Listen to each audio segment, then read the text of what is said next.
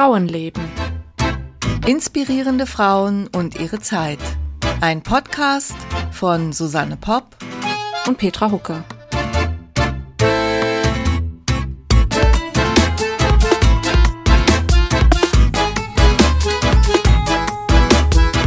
Hallo, schön dich zu sehen. Gleichfalls, hallo. Boah, wir sind echt gut heute. Ja, wir reden immer gleichzeitig.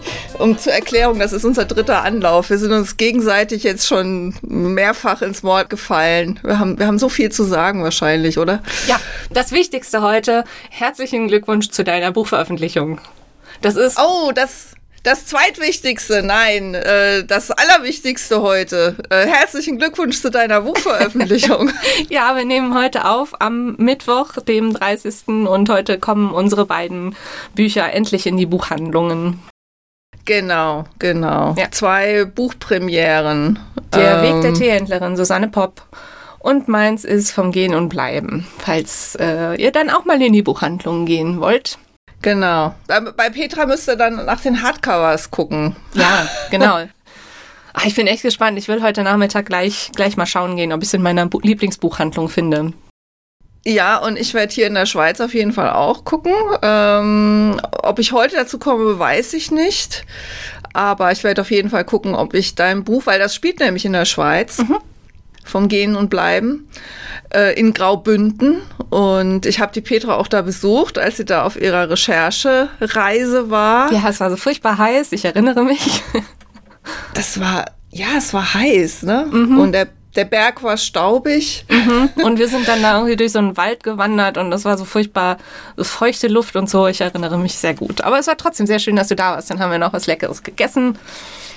Genau. Und da haben wir dann auch schon so ein bisschen über die Geschichte und über die Figuren gesprochen und über den rutschenden Berg, weil es gibt eben dort tatsächlich diesen rutschenden Berg, also der ja dann auch so ein bisschen Teil dieser Geschichte ist. Und ja, also ich kann das Buch sehr empfehlen. Ich habe es gelesen, es hat mir sehr gut gefallen. Sehr schön. Als E-Book, ne? Und dann werde ich mir jetzt noch das Hardcover besorgen. Das muss ja hier im Regal stehen. Ich kann es ja auch noch, wie es so schön heißt, mit einer Widmung entwerten, wenn wir uns dann mal wiedersehen. Entwerten? Das hat mal irgendjemand gesagt. Ich habe vergessen, wer, aber ich fand das irgendwie sehr lustig. Ja, doch, ich hoffe, dass wir uns sehen, wenn du dann zu einer von deinen vielen Lesungen in die Schweiz kommst. Die erst noch organisiert werden müssen. Ja, aber wäre doch schön, wenn das klappt. Ja, genau. Und der Weg der Teehändlerin, also Band 2 der Ronnefeld-Saga, erscheint auch heute als Taschenbuch. Also die Geschichte geht weiter. Und ja, ich bin sehr gespannt. Der E-Book-Start war eigentlich sehr gut, muss man sagen. Also das Interesse war groß und ich hoffe halt schon, dass es ja im Taschenbuch dann auch so ist. Das glaube ich schon. Dass es dann auch gekauft wird, ja. Ich würde mich freuen. Du erzählst dann praktisch über die nächste Generation, also über die Kinder der Hauptfigur oder einer der Hauptfiguren aus dem ersten Band. Genau. Die sind jetzt alle so um die 20 dann und es geht einfach drum, ja, was die so aus ihrem Leben machen. Und natürlich die Teehändlerin selbst, die Friederike, die kommt natürlich auch noch vor. Also es geht auch weiterhin um den Laden in Frankfurt. Ja, ich bin gespannt. Das ist ja das Verrückte, ne? Man hat das dann geschrieben. Das ist ja dann schon wieder so eine ganze Weile her eigentlich, dass man so auch damit abschließen musste auf eine Art, ne? So nach dem Motto, so, da steht jetzt Ende drunter. Die Geschichte ist geschrieben und dann kommt das alles wieder hoch.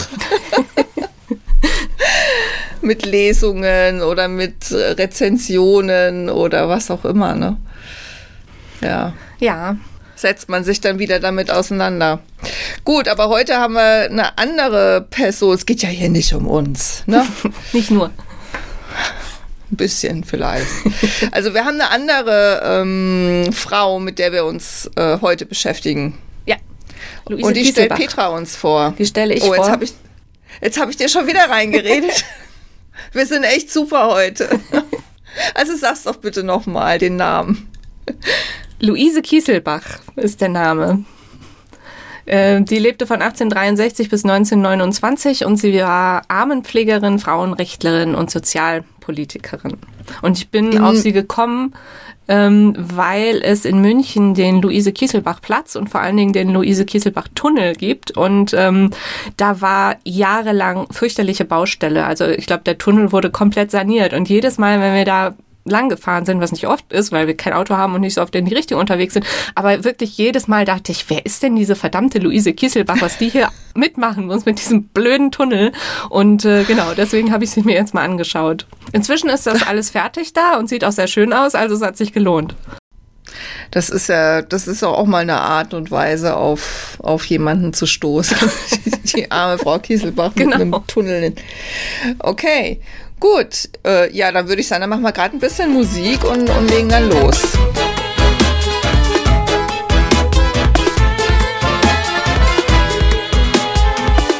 Ich weiß nichts. Ich weiß jetzt, es gibt einen Tunnel in München. Es gibt einen Tunnel, der nach ihr benannt wurde. Einen Platz in München und es gibt auch eine Straße in Erlangen, was auch schon so ein bisschen zeigt, wo sie aktiv war. Es war etwas schwierig mit ihr. Ich hatte ja auch letztes Mal, glaube ich, schon gesagt, ich wollte das schon vorher machen und dann habe ich keine Literatur gefunden.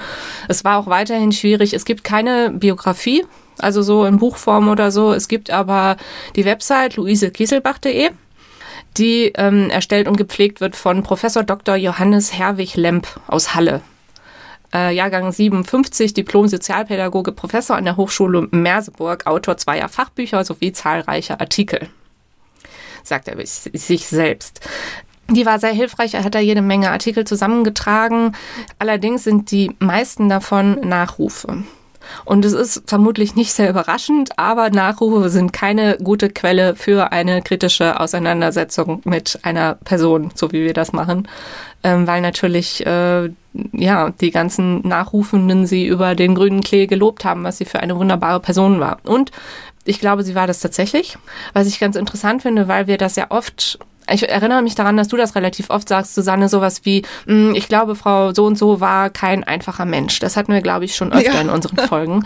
Und ich glaube, das ist auch stimmt. Richtig, weil sonst wären die Frauen wahrscheinlich auch nicht so weit gekommen. Die mussten halt einfach ein bisschen unangenehm sein, um sich durchzusetzen. Aber ich habe bei Luise Kieselbach das Gefühl, eigentlich war sie, glaube ich, ein sehr angenehmer, netter Mensch, mit dem man sich gut zusammensetzen konnte. Ach, das ist doch auch schön, oder? Ja. Es gibt dann noch, also die Nachrufe waren alle direkt aus dem Todesjahr 1929. Dann gab es noch einen Artikel von 1939. Eine sie hatte eine Mitarbeiterin und die hat ihre Erinnerungen aufgeschrieben, allerdings erst 1978, also eine ganze Weile später. Das war auch sehr schön, das muss ich unbedingt verlinken, weil das so sehr persönlich und man konnte sich so richtig so ein Bild von ihr machen dadurch. Und dann gibt's noch einen Artikel von 1993, der aber, glaube ich, die biografischen Infos auch aus den ganz alten Artikeln hatte, weil man so richtig merkte, als es dann damit losging, also zuerst waren so allgemeine Infos zur Frauenbewegung und so und dann kam so der Teil über Luise Kieselbach und dann änderte sich der Stil, so als hätte er so ein bisschen von den alten Sachen abgeschrieben. Aber das ist das, was ich jetzt so zur Verfügung hatte. Dann fange ich jetzt mal chronologisch an mit ihrem Leben. Sie wurde, was war jetzt das Geburtsjahr, habe ich gesagt, 1863, in Hanau geboren. Ihr Vater war Realschuldirektor und sie war das vierte von 8 Kindern. Die Ehe der Eltern war wohl relativ glücklich, allerdings war es so, dass die beiden verschiedene Konfessionen hatten und das war wohl nicht immer so einfach. Luise Kieselbach war gerne in der Schule, lernte gut, allerdings musste sie mit 15 die Schule verlassen, weil die Mutter so krank wurde und sie ihr helfen musste mit dem Haushalt und den anderen Kindern. Ihre älteste Schwester hatte wohl auch Zerebralparese, das heißt, sie brauchte dann auch noch zusätzlich viel Pflege. Dann erlebte Luise Kieselbach einmal eine Überschwemmung mit und einen Hausbrand mit, also es war wohl viel los in ihrer Kindheit. Und was sie immer sehr belastet hat, wohl früh auch schon, dass sie sehr, sehr schüchtern war. Also sie traute sich, sie redete nicht gern, sie ging nicht gern auf Leute zu.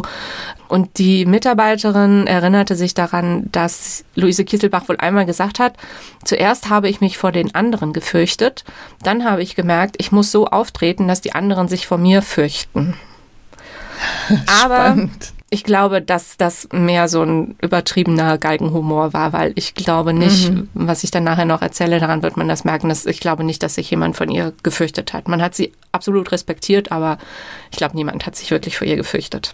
Gut, ich meine, wenn sie mit 15 von der Schule abgegangen ist, das war gar nicht mal unbedingt übermäßig früh für ein junges Mädchen, ne? Das war fast eigentlich eher normal. Gut, sie kam aus einer bürgerlichen Familie, richtig? Ja. Da durften dann die Mädchen oft ein bisschen länger zur Schule gehen. Ja, genau. Aber sie musste halt schweren Herzens gehen. Höhere Schulbildung war ja eigentlich auch jetzt nicht unbedingt vorgesehen, ne? Und dann hattest du entweder die Möglichkeit, heiraten oder bei der Familie bleiben, in dem Fall, ne, weil sie sich kümmern musste, war das anscheinend dann, stand das frühzeitig fest. Zumindest erstmal, genau. Und diese Mädchen- und Frauenbildung ist auch was ihr dann später sehr wichtig wird. Da wird sie vielleicht auch dann an ihre eigene Kindheit gedacht haben. So, mit 20 heiratet sie dann Wilhelm Kieselbach, Privatdozent und späterer Professor für Hals-Nasen-Ohrenkunde an der Erlanger Universität. Er war vorher schon einmal verheiratet, aber die Frau ist jung gestorben, sie hat noch keine Kinder und Wilhelm war Luises große Liebe. Also das war wirklich eine Liebesheirat. Er war 24 Jahre älter als sie. Ein selten harmonischer, innerlich reifer Mensch, wurde über ihn gesagt. Also er war wohl auch ein guter Mensch. Sie mochten beide Geselligkeit, also sie waren gerne, stelle ich mir so vor, dass dann irgendwie die Freunde zum Abendessen kamen oder so. Sie mochten ihren Garten, Luise Kieselbach war dauernd im Garten und sie gingen dann gerne mal zu Konzerten und ins Theater. Bildende Kunst interessierte sie wohl nicht so. Und dann bekommen sie eine Tochter und einen Sohn, die beide später auch Medizin studieren. Die Tochter Gusta als eine der ersten Frauen in Bayern und als allererste in Erlangen überhaupt. Und deren Tochter, also Gustavs Tochter Else, ist auch wieder Ärztin geworden. Ja, die haben dann in Erlangen gewohnt. Genau, ja. Mhm. Das Verhältnis mit der Tochter, also mit Gustav, war wohl sehr eng. Man sah wohl auch sofort, dass es Mutter und Tochter waren. Und dann stirbt ihr Mann leider sehr früh an einer Infektion, was sie sehr mitgenommen hat. Sie hat sehr getrauert. Sie ist nach einer Weile nach Rom gereist, vielleicht auch um der Trauer so ein bisschen zu entkommen. Und hat auf dieser langen Reise in Rom entschieden, dass sie jetzt noch, also sie war dann so 40 und sie wollte gerne etwas für die Gesellschaft tun und speziell für die Frauenbewegung. Das hat sie auf dieser Reise entschieden und dann ist sie nach Erlangen zurückgekehrt. Sie war allerdings, muss man auch gleich am Anfang sagen, keineswegs irgendwie radikal. Also sie war bürgerlich und immer vorsichtig. Sie will die Gleichberechtigung der Frau, aber nur auf eine Weise, dass diese Gleichberechtigung nicht allein dem Wohl der Frauen zu dienen habe, sondern in erster Linie dem Wohle der Gesamtheit. Also immer schön vorsichtig, damit die Männer nicht irgendwie gleich wieder anfangen, diese frühen Rechte wieder zu beschneiden. Und da hat auch Luise Kieselbach einmal selbst gesagt, der gute Wille der Frau wurde aber vielfach anders gedeutet. Man sah Emanzipationsbestrebungen und Herrschergelüste erstehen und nahezu jeder Mann glaubte zunächst einmal, es seinem deutschen Staatsbürgerbewusstsein schuldig zu sein, in Abwehrstellung gegen den eindringenden Arbeitswillen der Frau verharren zu müssen. Sie nahm dann Kontakt auf mit Helene von Forster, auch eine Frauenrechtlerin aus Erlangen, die 1906 den Verein Frauenwohl gründet. Und da hakt Luise Kieselbach sich ein. Das ist dann praktisch so ihr erster Schritt aus dem Privatleben nach draußen. Sie ist, wie gesagt, Anfang 40 und die Kinder sind erwachsen, was dann in den Nachrufen immer hieß, sehr löblich, dass sie so lange gewartet hat, dass sie erst ihre Pflichten als Ehefrau und Mutter erfüllt hat und sich dann erst nach etwas anderem umgesehen hat. Dieser Verein Frauenwohl bestand aus gut situierten Bürgersfrauen. Sein Zweck, die Förderung des weiblichen Geschlechts in geistiger, sittlicher und wirtschaftlicher Beziehung durch allgemeine Bildungs- und Unterhaltungsabende, durch Vorträge und Kurse auf wissenschaftlichem, praktischem und kunstgewerblichem Gebiet sowie durch Gründung gemeinnütziger Einrichtungen wie zum Beispiel eines Mädchenhorts, einer Rechtsschutzstelle für Mädchen und Frauen und der Einrichtung von Ausbildungsmöglichkeiten. Und das ist auch so im Grunde sind schon alle Gebiete, womit sie sich später auch befassen wird. 1909 wird sie zu einer der ersten 8 hilfsarmen Pflegerinnen. Vorher, ja, auch da gab es vorher keine Frauen, was man sich heute kaum noch vorstellen kann, weil halt so Pflege immer so als die absolute Frauendomäne gilt. Das war so, dass die Armenpflege oder Sozialarbeit, würden wir wahrscheinlich heute sagen, von Männern geleitet wurde, weil das aus der Armenpolizei entstand. Und Polizisten waren natürlich immer Männer. Es gab natürlich auch vorher Frauen, die so wohltätig waren und sich um arme Leute gekümmert haben. Bürgerliche Frauen, Nonnen zum Beispiel auch. Aber es kam eben dieses offizielle, berufliche kam eben aus der armen Polizei. Dass Männer natürlich erstmal dagegen waren, dass Frauen überhaupt dann auch da in diesen Bereich eintraten. Da gibt's auch ein wunderbares Zitat. Denn wir sind der Ansicht, also das sagte ein Parlamentarier, denn wir sind der Ansicht, dass wenn man den Frauen die Wählbarkeit in den Armenpflegschaftsrat und in den Gemeindewaisenrat gibt, die natürliche Folge sein muss, dass sie auch gewählt werden können in Gemeindeämter, Kreisämter, Bezirksämter und zuletzt in das Parlament. Meine Herren, wir sind der Ansicht, dass die Frauen doch ganz andere Aufgaben haben, als schließlich in den Parlamenten sich herumzustreiten. Wenn die Frauen schließlich in die Parlamente kommen würden, dann würde das Parlament überhaupt nicht mehr zu Ende kommen. Es könnte dann auch kommen, dass die Frauen schließlich in den Parlamenten und in den Gemeindevertretungen sitzen würden und wir Männer könnten die Kinder erziehen. Man merke, wie er labert und labert und labert und sagt, ja, wenn die Frauen hier wären, dann wird überhaupt niemand mehr zu Wort kommen. Das ist einfach, ja, aber so war das. Ja, so war das. Die haben und echt Angst gehabt, die Männer. Haben sie auch immer noch. Oder haben sie auch immer noch, ja. Ja, und sie wurden dann aber auch nur Hilfsarmenpflegerinnen. Also sie wurden noch nicht offizielle Armenpflegerinnen. Und sollten dann auch vor allen Dingen im Bereich Kinder und Haushalt eingesetzt werden. Also bei Familien vorbeischauen und schauen, wie es den Frauen und Kindern dort geht. War die, du hast ja gesagt, die Tochter und der Sohn haben beide studiert, oder? Ja. Weißt du, blieben die bei der Mutter oder sind die weg? Also weißt die Tochter hat ja auf jeden Fall in Erlangen studiert, deswegen ist sie vielleicht noch eine Weile da geblieben. Und ich habe dann gelesen irgendwie, dass die Nachkommen irgendwann in Solingen gelandet sind, aber ich weiß nicht genau wann. So, dann habe ich hier noch eine Leitlinie für ArmenpflegerInnen, was ich ganz interessant fand. Der Armenpfleger muss bestrebt sein, sich das volle Vertrauen seiner Pflegebefohlenen zu versichern und zu diesem Zweck einen fleißigen persönlichen Verkehr mit diesen zu unterhalten und so zu gestalten, dass sein Besuch die Armen erfreut. Mit solchem Besuch kann er dann sehr wohl eine genaue Beobachtung der häuslichen Verhältnisse verbinden. Er soll alles Wohlwollen seinen Armen gleichmäßig entgegenbringen und unterscheiden. Weiß ich nicht, und je nach Lage des Falles mild und nachsichtig, aber auch streng auftreten. Hochfahrendes und abweisendes Benehmen soll er nicht an den Tag legen, weil dies der Armenpflege nur schadet und zur Verstocktheit und Unwahrhaftigkeit führt. Der Besuch bei den Armen soll jederzeit zufällig sein. Besondere Besuchszeiten sind zu vermeiden. Okay. Also das ist das, was sie jetzt einige Jahre lang macht. 1911 ist dann ein Frauentag in Würzburg und sie hält zum ersten Mal einen öffentlichen Vortrag. Und immer mit dieser furchtbaren Schüchternheit, die sie irgendwie überwinden muss. Und da war sie dann wohl auch relativ hart gegen sich. Also sie hat das dann auch gemacht. Sie hat innerlich mit sich gekämpft und es dann aber immer gemacht. Ja, ich meine auch als Hilfsarmenpflegerin hatte sie ja dann Kontakte. Sie musste ja zu den Menschen gehen. Auch das dürfte sie schon Überwindung gekostet haben, könnte ich mir vorstellen. Kann ich mir auch vorstellen. Also sowohl, einmal natürlich dieses vor einem versammelten Leuten sitzen und dann Rede halten, das ist das eine, aber es kann auch schwierig sein, einfach auf fremde Leute zuzugehen, genau. Wenn es nur ein Paar sind oder so. Ja, also da musste sie sich ihr Leben lang überwinden. 1912 lernte sie dann Ika Freudenberg kennen, die Vorsitzende des Hauptverbandes Bayerischer Frauenvereine.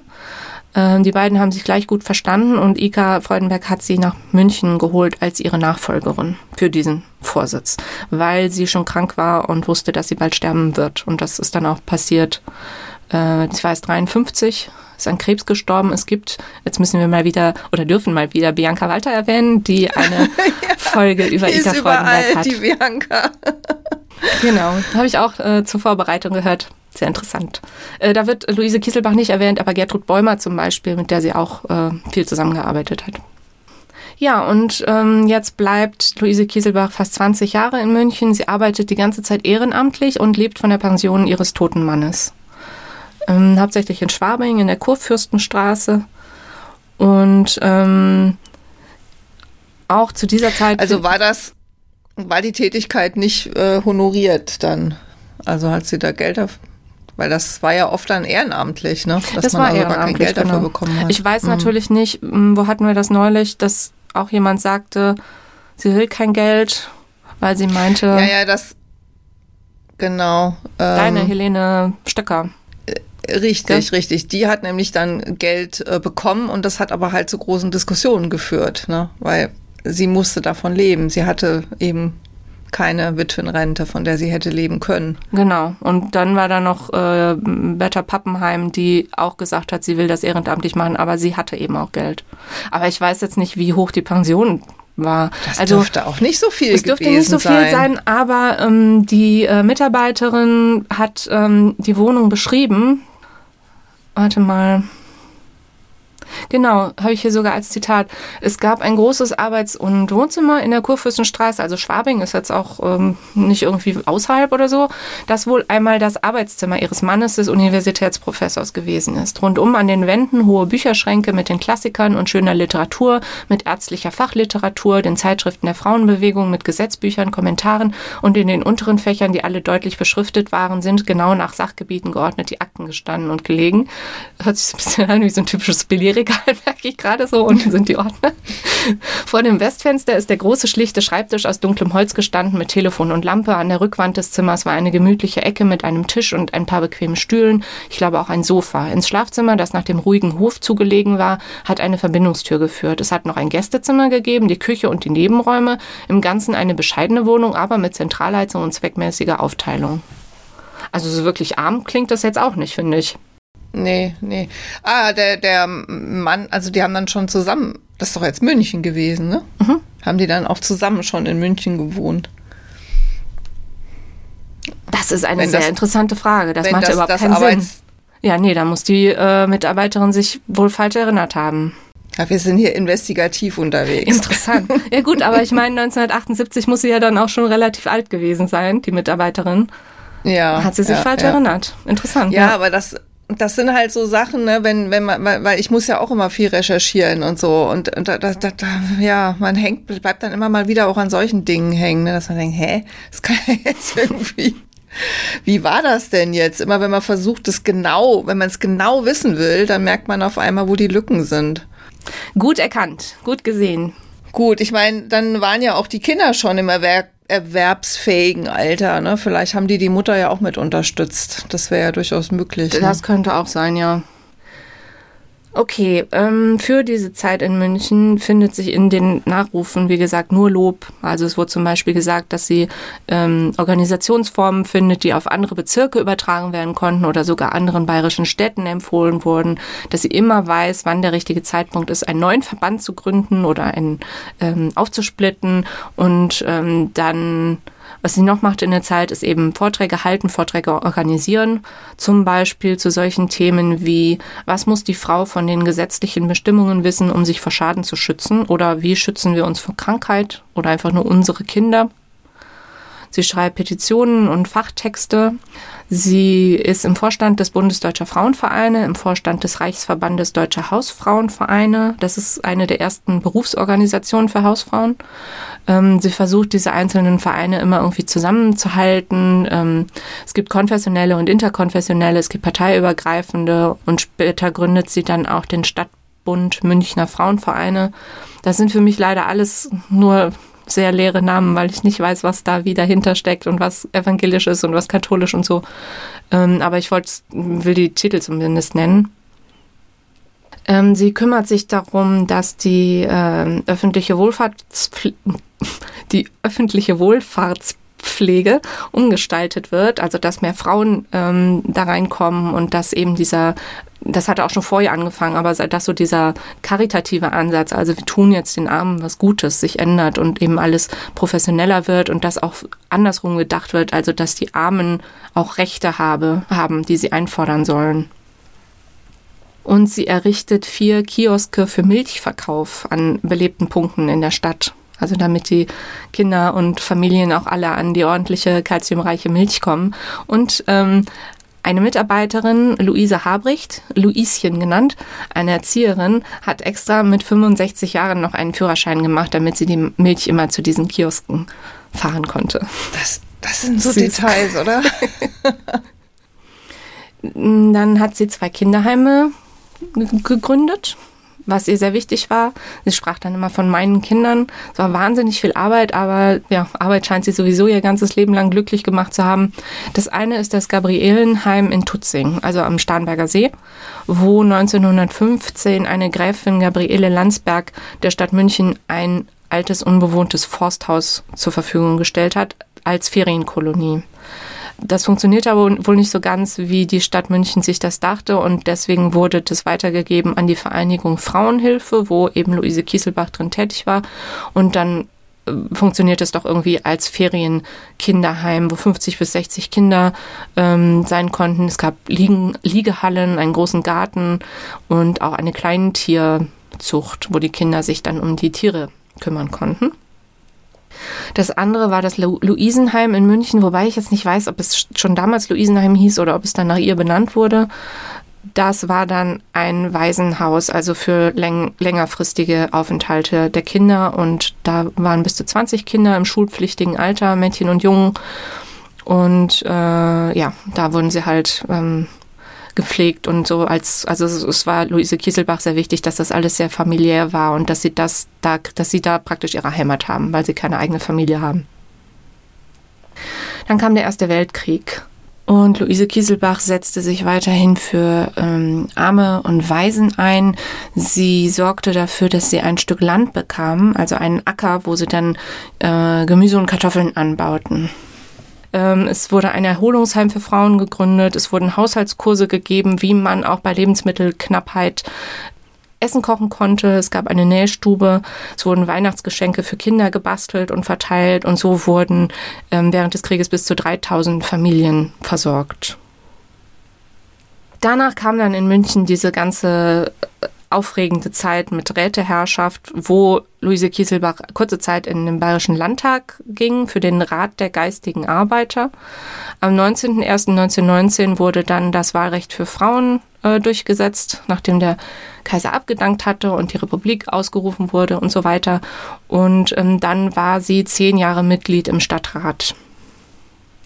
Interessant in diesen Nachrufen, nach dem dritten wollte ich keinen weiteren mehr lesen, weil es die ganze Zeit, natürlich kann man sie loben und das fand ich auch ganz toll, wie begeistert sie alle von ihr waren, aber das Schlimme war, dass sie die ganze Zeit so dieses in den Vordergrund stellten, wie mütterlich sie ist und wie fraulich bescheiden und so, also damit bloß nicht rüberkam, dass sie irgendwie Ehrgeiz gehabt hätte oder so, sie war immer ganz zurückhaltend und mütterlich, in jedem zweiten Satz kam das Wort Mutter, Mutter, mütterlich, mütterlich und so kam dann jetzt auch hier, weil sie Mitglied im Stadtrat ist und die männlichen Mitglieder im Stadtrat immer Stadtväter genannt werden, ist sie dann natürlich gleich eine Stadtmutter. Mhm, mhm. War sie dann die einzige Frau da in diesem Stadtrat? Ich glaube nicht. Ja, nee, also ich muss sagen, ich weiß es nicht. Sie war aber nicht die einzige Politikerin, sagen wir es mal so. Mhm. Weil dann jemand schrieb, dass es schwierig war. Also zuerst war es relativ einfach für die Frauen, da in diese politische Welt reinzukommen, weil noch so ein gewisser Großmut vorherrschte. So, ach ja, wir haben den Frauen jetzt, wir waren so gutmütig und haben ihnen das Wahlrecht gegeben und jetzt sind wir irgendwie weiter großmütig zu ihnen. Aber dann gab es jetzt natürlich auch Aufgaben, die sie zu erledigen hatten und Forderungen, die an sie gestellt wurden, womit sie sich einfach noch nicht auskannten, weil sie es halt noch nie selbst gemacht haben. Und das Schwierige war, dass wenn eine Frau einen Fehler gemacht hat, dann hat nicht nur diese eine Frau versagt, sondern dann hat die Frau versagt. Die Frau an sich. Die Frau als, Überbegriff. Genau. Mhm. Sie ist dann in die Deutsche Demokratische Partei eingetreten, DDP. Sie kandidiert auch für den Landtag und den Reichstag. Sie wird aber nicht gewählt. Was aber wohl auch ganz okay so war, weil ihr das wahrscheinlich nicht so gelegen hätte, weil sie eben sehr, sehr, sehr praktisch veranlagt war. Sie war immer vor Ort, sie war immer dabei. Sie hat auch, als sie noch irgendwie 25 Vereinen im Vorstand war, immer noch einzelne Fälle verfolgt. Also wenn jemand zu ihr kam mit irgendwelchen Bitten, dieser Herr so und so oder Frau so und so braucht, was weiß ich, neue Bettwäsche oder so, dass sie dann dahinterher ist, dass das auch wirklich erledigt wurde. Unglaublich, was sie gearbeitet haben muss, oder? Ja, sie war auf jeden Fall ein Workaholic. Ich habe auch irgendwo noch so ein tolles Zitat von ihr.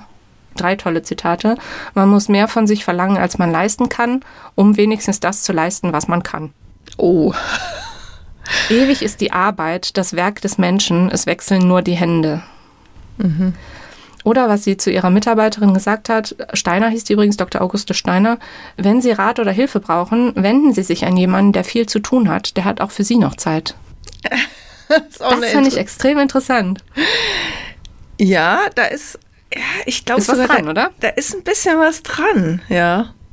Ich glaube, ich weiß, was sie meint. Also man konnte wohl, wenn man einen Rat gebraucht hat, zu ihr gehen. Also das schließe ich auch daraus, ja, dass sie immer ein offenes Ohr hatte. Ja. Mhm. So, was sie jetzt für Aufgaben übernommen hat als Politikerin, Verwaltung verschiedener Mädchenschulen und des städtischen Mathildenpensionats. Sie war im Erwerbslosenausschuss, in der Schulpflegschaft, im Krankenhausausschuss und. Und sie setzt sich eben ein für Fachausbildung für Mädchen. Also sie sagt so, diese höheren Töchterschulen, wo man irgendwie Nähen und Klavierspielen lernt, es ist Unsinn, die Mädchen sollen eine richtige Fachausbildung bekommen oder, wenn sie Hausangestellte sind, in die Hauswirtschaftsschule gehen. Mhm. Sie hat dann auch einen Normaldienstvertrag, ich weiß nicht, ob angeregt oder durchgesetzt sogar, also halt Mindeststandards, was Arbeitszeiten und Entlohnung und sowas angeht. Und auch durchgesetzt, dass die Leitung der Weißnähe-Zwangsinnung weiblich ist. So, dann hat sie mitgegründet den Paritätischen den Paritätischen Wohlfahrtsverband Bayern. Paritätisch, das heißt nicht konfessionell, nicht parteizugehörig und heute arbeiten unter dem Dach des Paritätischen Wohlfahrtsverbands Bayern knapp 70.000 hauptamtliche Beschäftigte und 28.000 Ehrenamtliche. Genau, also das war schon damals ein großes Ding oder man merkte, es wird ein großes Ding werden und heute ist das halt ein Riesendachverband. Wer ihr neben Mädchen und Waisen überhaupt wichtig war, waren Kleinrentner, also arme Menschen, die eine Minimalrente hatten und dann kam ja auch noch die Inflation und hat das ganze Vermögen praktisch aufgebraucht. Da kümmerte sie sich immer sehr gerne und sehr viel drum und dementsprechend hat sie dann 1926 auch ein Altersheim gegründet in der äußeren Wiener Straße, die es heute nicht mehr gibt und ich habe vergessen nachzugucken, wie sie heute heißt. Das war ihr Herzensprojekt dann nochmal so. Es gab Einzelzimmer mit fließendem Wasser, mit einem Fahrstuhl, in dem, Zitat, Menschen, die vielleicht schon verbittert waren, nun einen ruhigen und ungetrübten Lebensabend genießen können, während dort zugleich junge Menschen ihre hauswirtschaftliche Lehre durchmachten. Das Altersheim gibt es heute noch an einem neuen Ort und das heißt heute Luise-Kisselbach-Haus, also wurde nach ihr benannt. So, dass sie ein Workaholic war, habe ich gerade schon erzählt. Das merkt man auch, ja. Ja. Dass sie sich nicht von der Bürokratie behindern lässt auch, sondern immer schaut, wie geht's den Menschen und komm, wir machen das irgendwie, wir schaffen das irgendwie. Jetzt habe ich hier noch so ein paar Stichworte aus den Erinnerungen von der Mitarbeiterin, Dr. Auguste Steiner. Da ging es um die Zusammenarbeit mit jüngeren Frauen. Da schreibt sie, es ist nicht Luise Kieselbachs Art gewesen, gegenüber dieser heute manchmal fast allzu sehr umworbenen jüngeren Generation gefühlsbetonte oder gar schwärmerische Beziehungen anzustreben. Also es schien wohl öfter so ein bisschen zu so Generationskämpfen zu kommen. Aber sie lud dann ihre Mitarbeiterinnen auch gerne zum Beispiel abends zu sich nach Hause ein und kochte denen was zu essen. Was sie auch noch dann schrieb, vieles war einfach deshalb möglich, weil nicht in Abteilungen gedacht worden ist, weil die Arbeit gern getan wurde, weil das Ganze gesehen worden ist und man sich im guten Einvernehmen auch gern mal geholfen hat. Mhm. Und Luise Kieselbach betrachtete eine Zeitströmung als Gefahr, die nämlich, welche neuerdings wieder für alle Frauen ausschließliche Befriedigung in der Erfüllung durch Ehe, Mutterschaft und Haus erblicken lässt und die im tiefen Widerspruch steht zu den äußeren sozialen Verhältnissen und der inneren Entwicklung, an der unsere ganze Generation teilgenommen hat. Das ist extrem interessant, weil Luise Kieselbach, wir sind ja Ende der 20er Jahre, das heißt, da gab es diese Strömung. Dann schreibt Auguste Steiner, dass in den späten 70ern, wo es anscheinend diese Strömung wieder gibt. Und heute, Corona, genau das Gleiche. Hm. Alte Rollenbilder, alte Rollenmuster. Also irgendwie scheint es diese Zeitströmung immer zu geben. Es hört wahrscheinlich auch nie auf. Also, oder es hat durch die Jahrzehnte hinweg ist das immer ein Thema geblieben. Dann habe ich hier noch was aus den Erinnerungen, wie Luise Kieselbach aussah. Die kräftige, etwas gedrungene Gestalt, das großflächige Gesicht, das blonde, in der Mitte gescheitelte Haar, die hellen Brauen und die blauen Augen. Ihr Blick war ruhig und fest. An fast allen ihren Kleidern hatte sie ein weißes Krägelchen, einen weißen Einsatz gehabt. Das hat gut zu ihrer hellen Haut ausgesehen. Ich kann mich eigentlich nur an Kleider erinnern, die lose und bequem waren, in denen sie sich leicht bewegen hat können, nicht an Blusen und Röcke oder auf Taille gearbeitetes. Ein Problem waren die Hüte. Klar, dass man einen haben musste, aber sie wollte den Kopf frei haben. Dann wurde der Hut eben in die Hand genommen. So ist mancher irgendwo liegen geblieben. Ihr Gesichtsausdruck war meistens ernst, aber ihr Gesicht hat von innen heraus hell werden können in der Zuwendung und so warm und herzlich, dass man ihr gut sein hat müssen. Oh, hast du ein Foto? Gibt's Fotos von ihr? Es gibt Fotos von ihr, sie schaut wirklich mal sehr, sehr ernst. Und es gibt seltsamerweise eins, auf dem sie sich als Germania verkleidet hat. Okay. Also mit so wallenden Haaren und in so einem, irgendwie so einem antiken Kleid oder so. Ich weiß nicht, wie es dazu gekommen ist. Falls ich das noch rausfinde, schreibe ich das auf jeden Fall noch in den Blogartikel. Ja, aber ich glaube, das war auch damals... war ein beliebtes, so bei so Abenden oder so, ne, war beliebt, dass man sich verkleidet hat. Ne? Das gehörte so irgendwie zum geselligen Beisammensein. Wurde das oft gemacht. Vielleicht, aber so passt Rollen, dann nicht so also richtig zu ihr. Also es gab ja so die Idee, dass man wie so lebende Bilder gestellt hat oder so, ne? Aber das war weit früher, oder? War das früher? Gab's das immer noch? Vielleicht hat ja die Mode nicht aufgehört, das zu machen. Oder was auch natürlich ist, dass möglich ist, weil wenn du zum Fotografen gegangen bist, dann haben die oft die Möglichkeit angeboten, dass man sich verkleidet. Aber ob sie sich dann die Germania ausgesucht hat? Tja, wer weiß. Vielleicht war sie dann doch irgendwie ein bisschen verspielter als das, was man so von ihr mitbekommen hat. Kann ja auch sein, keine Ahnung. Dann habe ich hier noch ein Zitat. Ich entsinne mich noch, also immer noch Auguste Steiner, die Mitarbeiterin, wie sie wirklich tief erschüttert aus einer Sitzung gekommen ist, in der der nationalsozialistische Stadtrat Esser einen der schweren Aschenbecher nach einem Meinungsgegner geworfen hatte. Sorge war da um die Zukunft, um das für die Frauen erreichte, um die Zukunft ihrer jüdischen Freunde und Mitarbeiter, deren Bedrohtsein sie gefühlt hat. Das sagt dann nochmal was über ihre politische Einstellung. Dann, das ist aus einem der Nachrufe, was man gleich wieder in diesem schwülstigen Ton merkt. Ich erinnere mich dankbar an einen Ostertag, den ich vor einigen Jahren mit Frau Kieselbach bei einer Freundin auf dem Lande verbringen durfte. Nur innige Freude an dem schönen Frühlingstage beherrschte sie. Ich werde nie die Hingabe vergessen, mit der sie Enzian und Primeln für ihr Arbeitszimmer sammelte und nie die Gebärde zarter Sorgfalt, mit der sie unterwegs ein entwurzeltes Bäumchen wieder einpflanzte. Also selbst zu ihren kleinen Bäumchen ist sie mütterlich. Naja, also sie war wohl eine ganze Weile herzkrank, ist relativ häufig am Wochenende ins Sanatorium Ebenhausen gefahren, also aufs Land, wo sie einen Freund hatte, den Herzspezialisten Professor Edens, der sich dort immer um sie gekümmert hat. Und dann ist sie aber wohl relativ plötzlich an einem Herzschlag gestorben. Sie war 8 Tage vorher noch im Konzert und dann ist sie wohl relativ überraschend praktisch umgekippt. Mit 65 Jahren am 27.01.1929. Ja. Also sie hat kein zweites Mal geheiratet offensichtlich, ne? Nein. Hat sie, also ich meine, wenn der erste Mann ihre große Liebe war und dann hatte sie wahrscheinlich auch einfach keine Zeit und keine Lust dazu, sich nochmal auf jemanden einzulassen. Ja, eine sehr umtriebige Frau, die Luise Kieselbach. Ja. Also ich denke mal, dass man gut eine Biografie über sie schreiben könnte, wenn man sich so von anderen Seiten nähert. Also wenn man eben zum Beispiel von Ika Freudenberg ausgeht oder Gertrude Bäumer oder so. Heißt sie Gertrude schon, oder? Ich glaube ja, Gertrude oder ja. Gertrud. Da könnte man bestimmt einiges Interessantes zusammenkriegen. Vielleicht macht das dieser Herr von der Webseite ja noch, der Herr Dr. Johannes Herwig-Lemp. Ja, sonst schreibst du eine, Petra. Ah, ja. Mach ich am Morgen. Heute nicht mehr. Heute muss ich ja noch in die Buchhandlung. Ja, ist halt ein bisschen schade, ne? Die Geschichten von Frauen sind halt oft einfach nicht erzählt worden, sind nicht aufgeschrieben worden. Aber deswegen machen wir ja auch den Podcast, haben wir das so ein bisschen nachgeholt. Und insbesondere für die Münchner, die die Straße kennen oder die den Tunnel kennen oder so, die hören sich dann hoffentlich alle die Folge an und wissen ein bisschen genauer, wer Luise Kisselbach war. Genau. Ja, dann war es das jetzt von mir. Ja, vielen Dank fürs Vorstellen.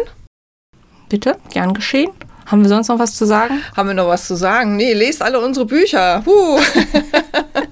Ja, und meldet euch dann mal aus, damit wir wissen, ob es euch gefallen hat. Genau. Und ja, bis dann. Mach's gut. Du auch, ihr auch. Tschüss. Tschüss.